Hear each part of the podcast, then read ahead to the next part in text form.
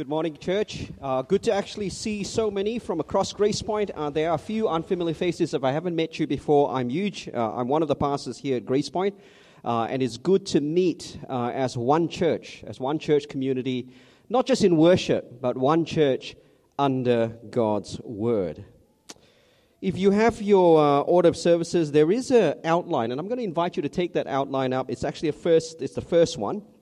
when we gather as God's people, we want to hear God speak, which is why we open the Bible. We want to hear what God has to say from His Word. And what I want to do is, I want to spend some time this Vision Sunday. Whoa, that's a bit loud. Opening up the Bible, and what I want to do is, I want to look at our foundation as a church and the Christian life. Uh, especially as we prepare ourselves for the coming months, as we move into 2023. And the first thing I want to say to you the last two years of COVID disruption uh, hasn't just been painful and exhausting. Many of us have experienced mental, emotional, physical uh, stress and anxiety. Well, for the majority of us here, that's what we've experienced. It's also, over the last two years, it's also revealed uh, the foundation in most people's lives, in many people's lives, where they've put their hope and their security, where they've put their joy and assurance, where they've looked to find their peace and confidence. And so, like the seed that fell on shallow ground among the thorns, you know, the parable Jesus tells, it looked like it was growing. It had all the external signs of a growing plant. But Jesus said the worries and fears in this life and the deceitfulness of three things wealth, health, and security in this life because of that deceitfulness, it choked, it strangled the word out of their lives, and they became unfruitful. That's from Matthew 13. And I want to say to you as a church community, that's actually what's happened in the last two years of COVID isolation. It's revealed the kind of soil that's present in people's lives, in those who call themselves the people of God. We've seen it all across our city in churches, which is why some people are gone in our church community. They've abandoned their faith because it was never really there in the first place. COVID just showed it up. Or even worse, they're still around, but they're living under the delusion that they can actually continue living the Christian life without a church community. And so they live the Christian life in isolation. And so in the early days of COVID, I actually said, I remember saying uh, to many of the staff at church, I said, God is actually sifting us as a church because under pressure, when worry uh, intensifies, when your wealth and your health and your security is threatened, the true nature of your faith will actually bubble up to the surface and overflow into your lives. It'll be revealed. The foundation is revealed. What you believe about God, His promises to you, His people, and His purposes for you in those circumstances, it'll all be revealed in your lives. And certainly that's been our experience the last two and a half years which means in this room we have either come out stronger, more mature, deeper in our walk with God and our walk with each other, or we have come out weaker, less mature, shallower in our walk with God and our walk with each other. Some even distant, and some we know in our church community have abandoned their faith. And so, what I want to do with you this morning is to look at our foundation as a church and the Christian life, especially as we prepare ourselves for the coming months and the coming year. Uh, but it's also a foundation that you need personally to keep building on in your Christian life. A strong foundation is essential because it's going to hold you up. It'll give you rest and peace when you're exhausted and anxious. Uh, it'll give you the security you need when, when the world around you gets shaken up uh, it'll keep you persevering. It'll give you staying power when the circumstances in your life are working against you. It'll guide your priorities when you're overwhelmed with competing choices. Get the foundation right, and everything else will fall into place. And what I'm going to do is I'm going to do this under three headings uh, in your outlines and certainly in your Bibles as we look at Ephesians uh, chapter 2 rejoicing in His grace, remembering we belong, and resting in his presence. Now, if there's a thread that binds Ephesians 2 together, it's this it's all about what God has done. That's the foundation. We do nothing. He's done everything. All we can do is receive what He's done. Now, what happens is the Apostle Paul in these two chapters uh, is, is looking at what God has done for us, right? Chapter 1, chapter 2. Uh, and then when you get to chapter 3, which is not what we're looking at, in chapter 3, he looks at God's purpose for us in mission to the world. And then in chapter 4, he looks at God's purpose for us in ministry to each other, to the church within which is why chapter 2 is foundational. It is a foundational chapter because it is the foundation that helps us, that empowers us to do God's mission to the world and to carry out God's ministry to each other within the church. Okay? But we're looking at the foundation. And so if you have your Bibles, verse 1 and verse 10, the first foundation that empowers God's purposes for mission and for ministry, notice, is grace. God's grace. And chapter 2 gives us one of the most expansive pictures of God's grace that you're going to find in the Bible. Um, until you walk down into the absolute darkness of the valley God has saved you from, your heart will never be gripped by the, by the grace of God. Your heart will never be gripped by the heights of the light God has saved you to. And so, this is how the first 10 verses of Ephesians chapter 2 actually works. Uh, it's a trip down into the valley before we ascend up the mountain.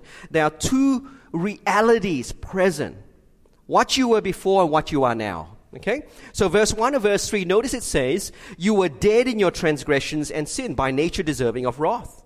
You were dead. You were the object, the focus of God's wrath. That's your valley of darkness right there.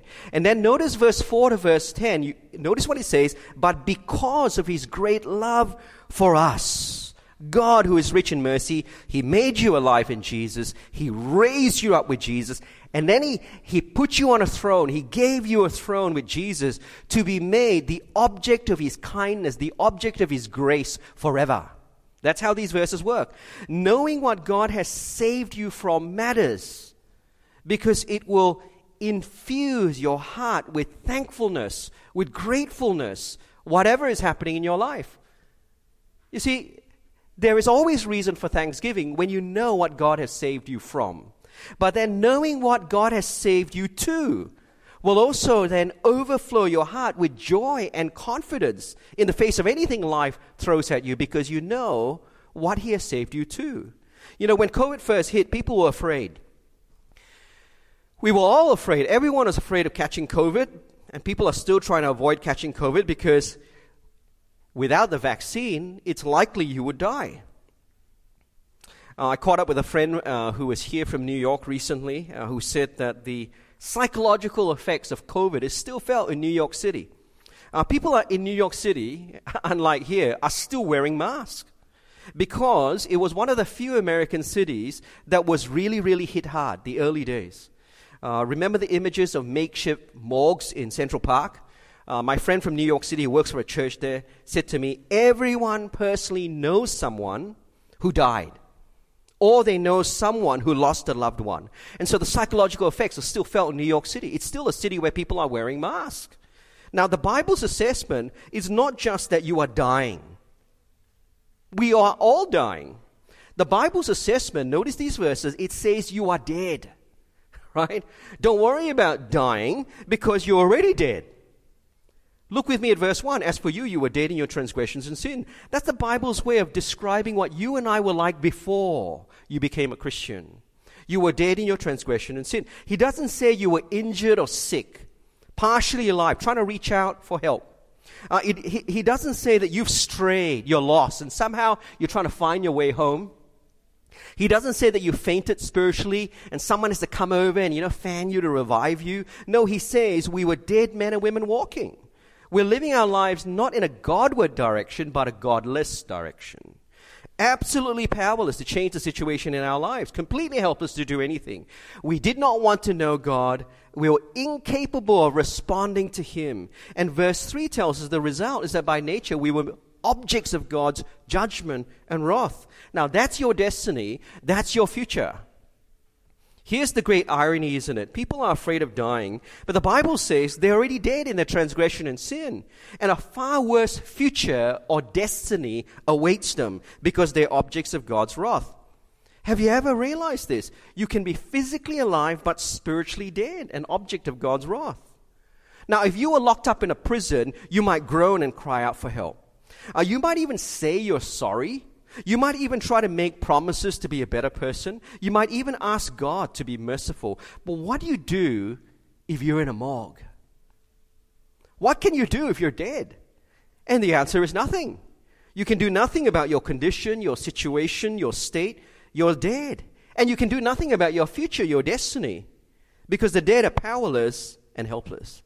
And I've said this before the Bible's view on the condition of your heart, your mind, your soul, your life apart from Jesus is that you're dead at the bottom of the ocean, 35,000 feet in the Marianas Trench.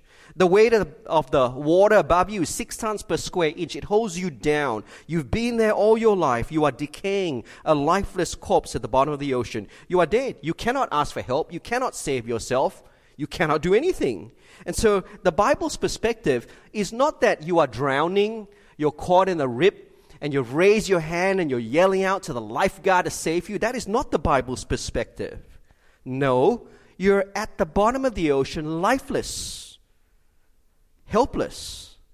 The Bible's perspective is that you and I are spiritually dead.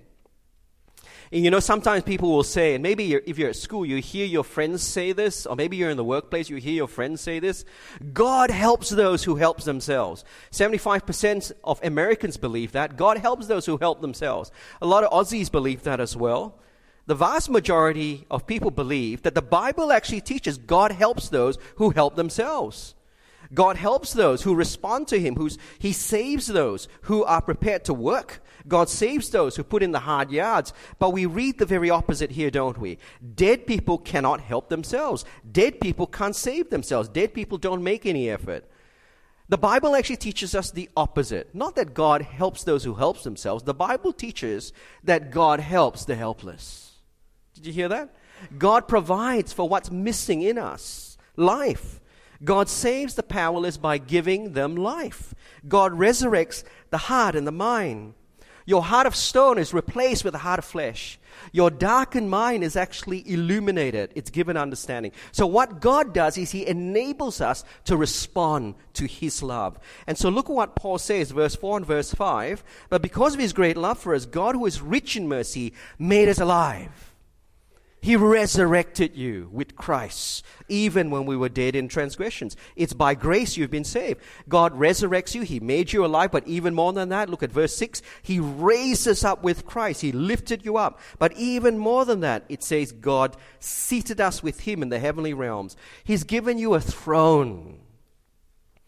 Not tomorrow, but today. But even more than that, right? He's made us sons and daughters with Jesus, not tomorrow, but today. That's what it means to share a throne with Jesus. But even more than that, look at verse 7. He gives us a new future where we will know the incomparable riches of His grace as objects of His grace. Now, one author puts it like this When you read this passage, it's as if eternity has been compressed into this present reality in God's perspective, as He looks at you, you are the object of His mercy and love right now. He sees you as a loved son, as a loved daughter in His kingdom. Now, I, and then the, the author writes, I still see myself from the perspective of my present humanity and my sinfulness, my weakness, my failure, my shame. But God has so secured my eternal future, my eternal destiny, that He allows me to see that now, today, right now, I am an heir of God my Father. I am a loved son. I am a loved daughter and a possessor of the glories of His kingdom. My status is one of an enthroned son, enthroned daughter.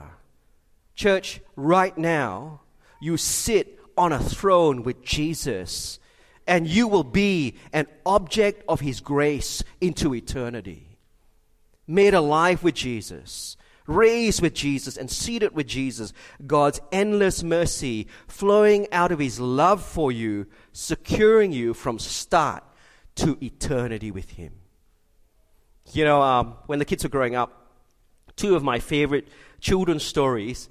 Uh, and I found them on the shelf uh, this last week as I was looking for some stuff. I've kept the books is Pinocchio and Margery Williams' The Velveteen Rabbit. Some of you have read that.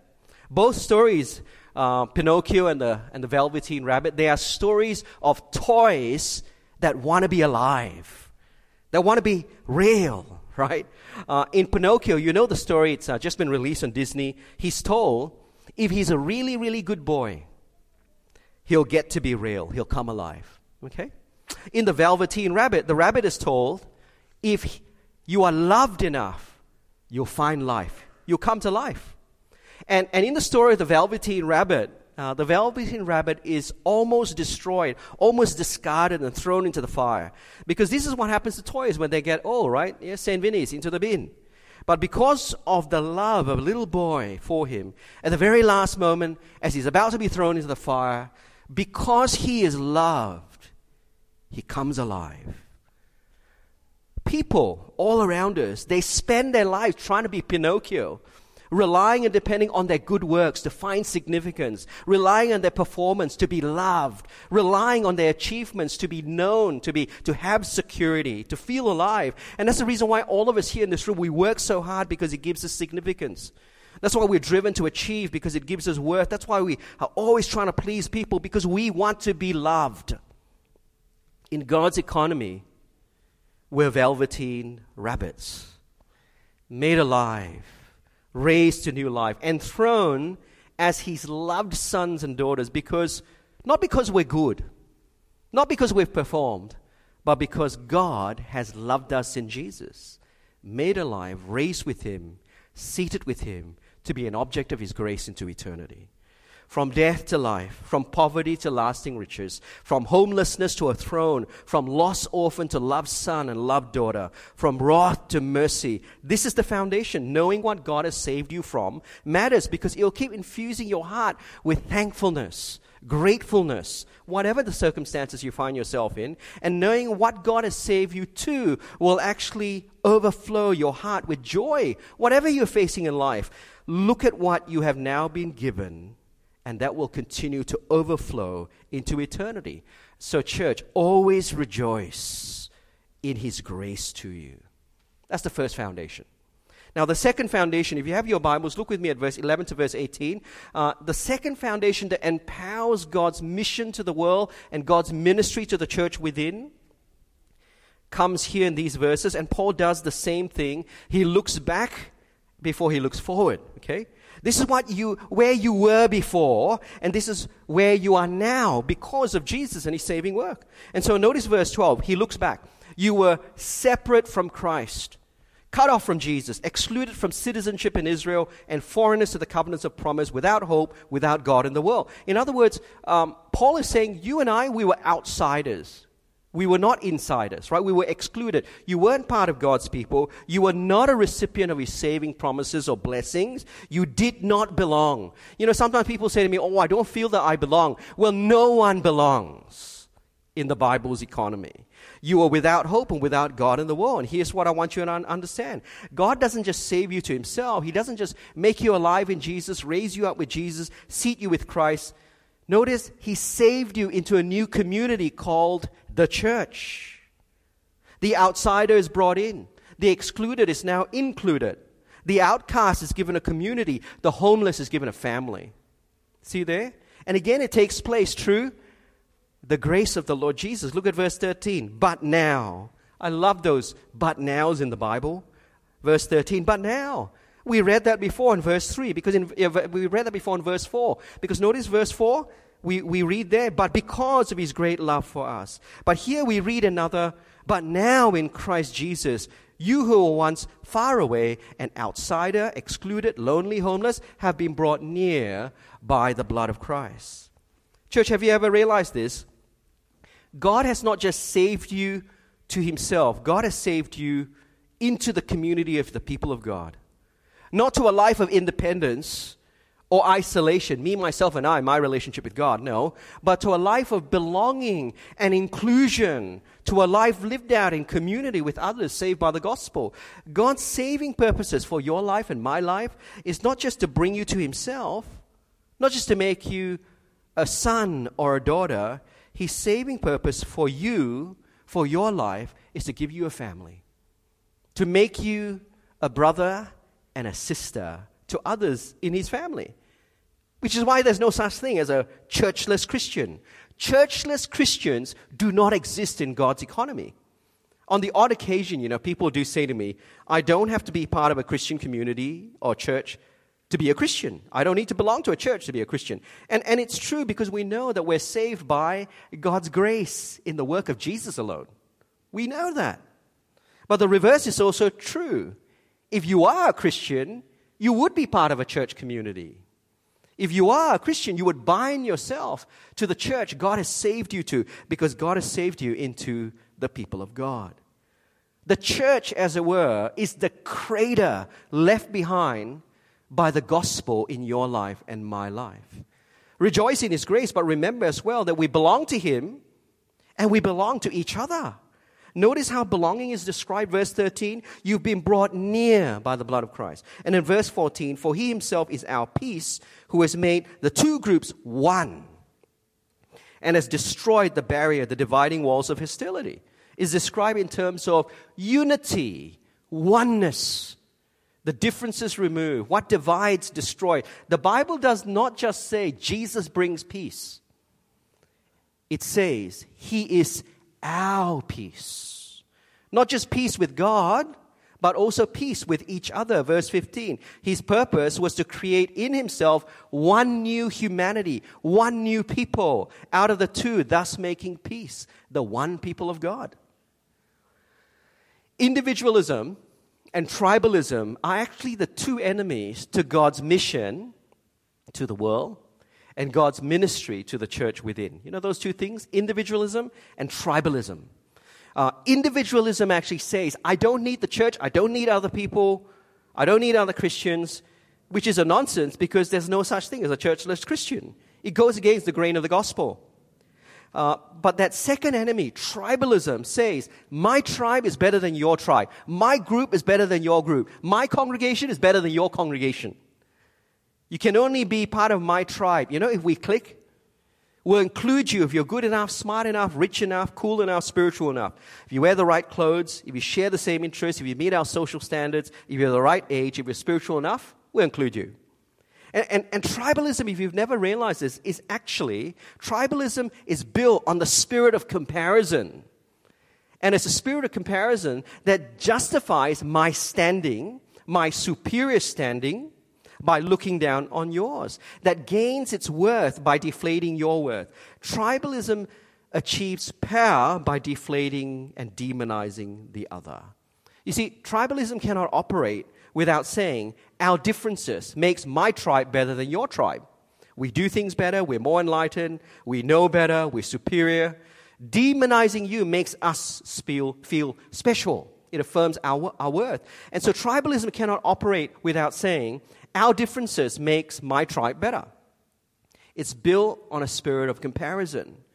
And that's why in culture and society, we look all around us, and sometimes you find it in the church as well, from racial prejudice to cultural imperialism to academic elitism to class distinction, even to banal comparisons that we hear all the time. You know, I'm friends with so and so because we click. All these are, are walls of division, and they work on the basis of comparison. We are always comparing.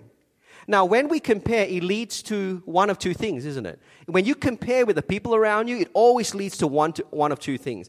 Either it makes us arrogant, it makes us proud because we're in the in crowd, we are on the inside, we're superior. Or it leads to resentment, it leads to anger, and it leads to despair because we feel we are on the outside, we're on the outer. And so we think we're inferior to others. And it ends up doing one thing it leads to the building of a wall of hostility, a wall that divides us, a wall that separates us. But what does the gospel do? The gospel actually destroys, it destroys that wall of hostility. It tears down this dividing wall. When you rejoice in his grace, you begin to see that all the people around you, they too are dead in their transgression and sin an object of God's wrath. But then when you look around, you must also remember you belong. As you remember you belong, you begin to see that, like everyone else, you too were excluded before He included you. And so look at verse 13 and verse 17 to verse 18. We read, But now in Christ Jesus, you who were once far away have been brought near by the blood of Christ. He came and preached to you who are far away and peace to those who are near. For through him, we both. I love that. We both. We both. Can you see that? We both have access to the Father by one Spirit. We belong equally to God. And we belong equally to each other in this church community because of Jesus. There is no insider and outsider in God's church. Have you ever realized that? There is no in crowd and there is no out crowd. The cross where Jesus' blood was shed levels and then unites us. And so you take today all those labels that divides us, all those labels that defines you and separates you from me, all those labels that enslaves us and divides us as we look at ourselves, as we look at others, and you write on top of that label God's own son, God's own daughter, bought by the blood of Jesus. In his book, uh, Life Together, Bonhoeffer, Dietrich Bonhoeffer writes, I am a brother to another person through what Jesus Christ did for me and to me.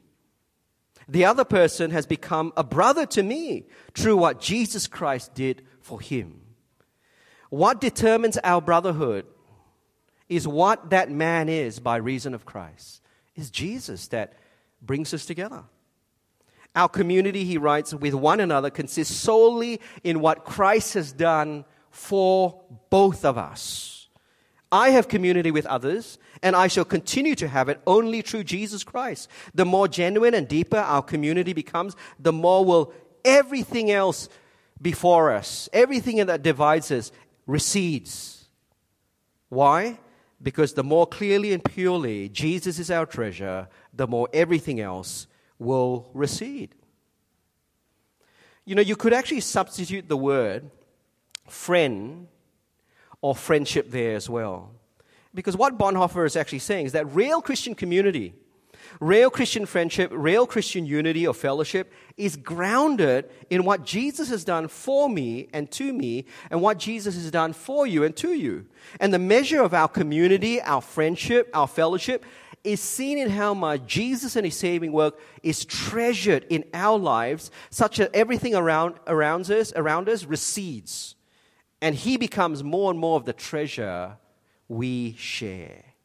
The gospel removes our differences because it says we are both equally lost, but we're both equally loved because of Jesus. We are both equally excluded on the outside, but we're both equally included, brought to belong because of Jesus. And so, church, remember that you belong to God and you actually belong to each other. That's number two. Now, lastly, look at verse 19 and verse 22. This is the third foundation that empowers our mission to the world and our ministry to each other within. It comes in verse 19 and verse 22. And, and there we're told that God is actually present and He's actively at work in His church among His people. God is not absent. The God who saves and gathers us into this new community called the church actually continues his work, not just in our lives, but in his church. I want you to notice how Paul ends this section very quickly, who reminds us of God's work of grace, right? So that's verse 19. He says, Consequently, because of what Jesus has done, you're no longer an outsider, you're an insider. You're members of his household. That's the Bible's way of saying you're actually now part of his family, the church. You're sons and daughters in this family. And then notice verse 20. He reminds us that again, Jesus has made it possible. Verse 20. Uh, it's a family not built on race or socioeconomic background. It's a family not built on age group or academic background. It's a family built on what? The teachings of the Bible. Right? The foundation of the apostles and the prophets with Jesus as the cornerstone, the foundation stone. And then notice the third thing he tells us God's purpose in doing this. Why is God doing this? What is God actually doing in our church, in his church community? Well, verse 21, verse 22 tells us his purpose in saving is to build a home, to build a family, a house built on Jesus, where Jesus joins us together, where we are rising to become the place where God dwells by his Spirit. That's why you notice verse 22 And in him, you too are being built together to become a dwelling in which God lives by his Spirit. What is God doing in his church? Have you ever wondered? Well, God is making us, this church, the place where he lives by his Spirit. He comes to live with us. Now, normally, if you're going to build a home, there are a couple of builders here, right? If you're going to build a home, unless you're a really bad, dodgy builder, right, you, you don't look for scraps, right? You source the best. No one goes to the scrapyard to find materials to build their dream home. God builds his dream home using the discards. Has that ever occurred to you? God builds his dream home using the discards, the scraps, and then he comes to dwell in it. Uh, did you know that when it comes to adoption, there is a category called hard to place children? Do you know that? You know, when it comes to adoption, there's such a category, hard to place children. Uh, an article I read uh, last week in The Guardian writes hard to place children, according to stats, means these are the categories for hard to place children means over the age of four, boys, disabled children, black and minority ethnic children, and siblings. One of the most pressing issues for the adoption sec- sector is to encourage adoptive families to offer these children a home, a family. I want to say this to you, church. In God's economy, there, is no, there are no hard to place children. Has that ever occurred to you? In God's economy, there are no hard to place children. And His purpose is to make them part of His family where He dwells with them, where He lives with them. You know, when a parent adopts an orphan or an unwanted child, what's the greatest gift a parent can give an unwanted child when they are adopted?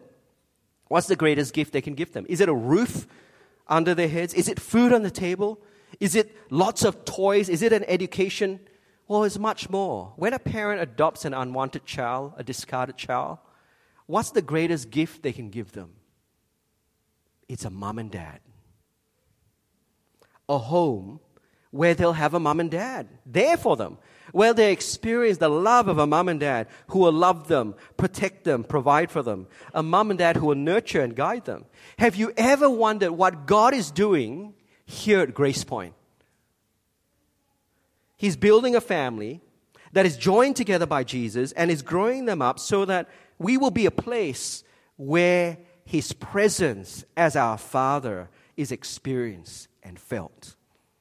Look at verse 21. In him, the whole house is joined together and rises to become a holy temple in the Lord. And in him, you too are being built together to become a dwelling in which God lives by his Spirit. God is actively at work, making us a place not just worthy of his name, but a place where his unconditional love as our Father is experienced, a place where his unlimited wealth is poured out, a place where his lasting security is found, a place where his protection is available.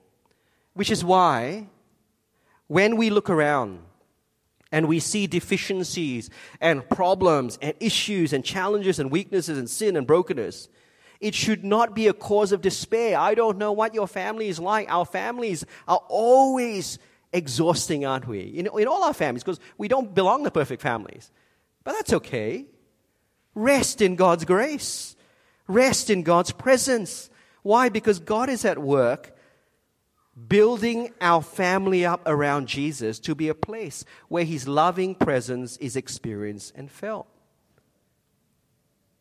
Uh, in your Bibles, have a quick look with me, right? You fast forward to Ephesians chapter 5. Ephesians chapter 5, verse uh, 25 to 27. And the church is actually called what? The church is actually called the bride of Jesus, the bride of Christ. And, and in Ephesians chapter 5, verse 25 to verse 27, uh, what you actually have there, we read of two things that God has done and what God is doing for his bride. Do you know that? Do you know that? I don't think people realize this. Because we read there, Christ Jesus loved the church, his bride, and gave himself up for her to make her holy, to set her apart for himself. Oh, we know that. We are the bride of Christ. Jesus died for us. He shed his blood, blood, right, to, to make us his. But then there's a second thing. But notice what is he doing now? He is presenting her to himself as a radiant church without stain or wrinkle or any other blemish, but holy and blameless. God is like, notice, a husband to his bride, his people, the church. And what's he doing? He is working and serving to present her to himself as a radiant church, a pure church, removing her imperfections, her sin, her weakness, her blemishes. And so I want to say to you today there's no such thing as a perfect church. There's no such thing as a perfect home or a perfect family, a perfect Christian community. The Bible never teaches that the church is perfect. In fact, the Bible teaches us that the church is imperfect, dull and stained and wrinkled and blemished.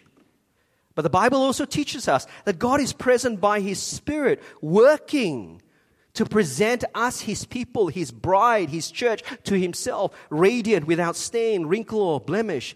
He's perfecting His church. He's preparing His bride. He's building up His people. God is perfecting us, the church. God is preparing us, His bride. And so rest in the knowledge that God is actually present by His Spirit and is at work here, growing us His people. You know, the antidote to persevering as you serve in ministry at Grace Point, when ministry seems unfruitful, the antidote to disappointment when people fail you in this church community, the antidote to despair when you grieve others in this church community, the antidote to frustration when your church community isn't what it should be. The antidote is to rest in God's presence because He's actually at work in your life and the life of the people around you. I am not the pastor of a perfect church at Grace Point, and neither am I the perfect pastor. I don't belong to the perfect Christian community. But I tell you what, I am the pastor of a church community that Jesus has died for to make his bride. That's us. And I'm the pastor of a church where God is present by his Spirit at work in the lives of my people, presenting them and working to present them radiant, without stain, wrinkle, or blemish to himself. And so I am resting in his presence. God at work in your life and my life, our lives. And so, church, rest in God's presence at work in the lives of those around you, in your life, as God's people, as His bride, as His church. Now, I know it's Vision Sunday. And you know, I get asked this every time we do this vision thing. I always get asked on Vision Sunday, what are our grand plans for mission and ministry to grow the church? And I want to say to you, I'm not doing that. I'm not presenting grand plans to grow the church because what we need most in the season we find ourselves in is not a vision of what God is calling us to do, but a vision of what God has done for us. This is the foundation. Make 2023 a year where you grow to rejoice in God's grace. We're loved, we're saved, objects of His grace into eternity. Make 2023 a, a year where you remember we belong to God and to each other. And make 2023 a year where you grow more and more to rest in God's presence, knowing that He's with us and He's at work, growing us, building His people, His church here at Grace Point. Amen.